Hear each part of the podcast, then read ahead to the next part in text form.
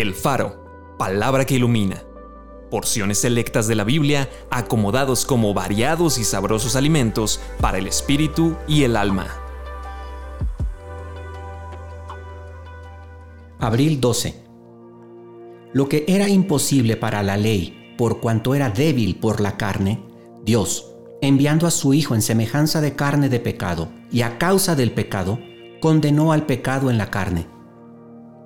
La ley, teniendo la sombra de los bienes venideros, no la imagen misma de las cosas, nunca puede, por los mismos sacrificios que se ofrecen continuamente cada año, hacer perfectos a los que se acercan.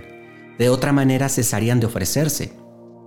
Todo aquello de que por la ley de Moisés no pudieron ser justificados, en él es justificado todo aquel que cree.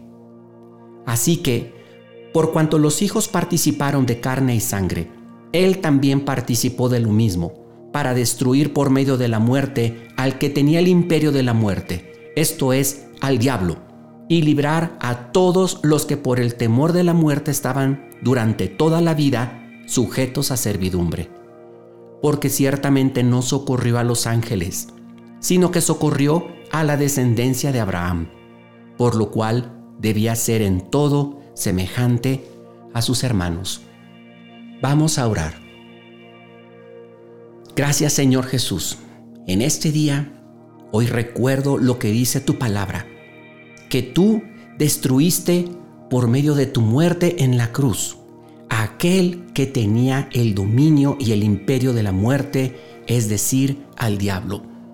Eso, Señor, me hace sentir vencedor, porque contigo yo soy más que vencedor, porque soy hijo tuyo, porque soy criatura tuya, porque soy hechura tuya. Gracias, Jesús, tú conquistaste al diablo por mí. Tu victoria es mi victoria. Bendito seas. Amén.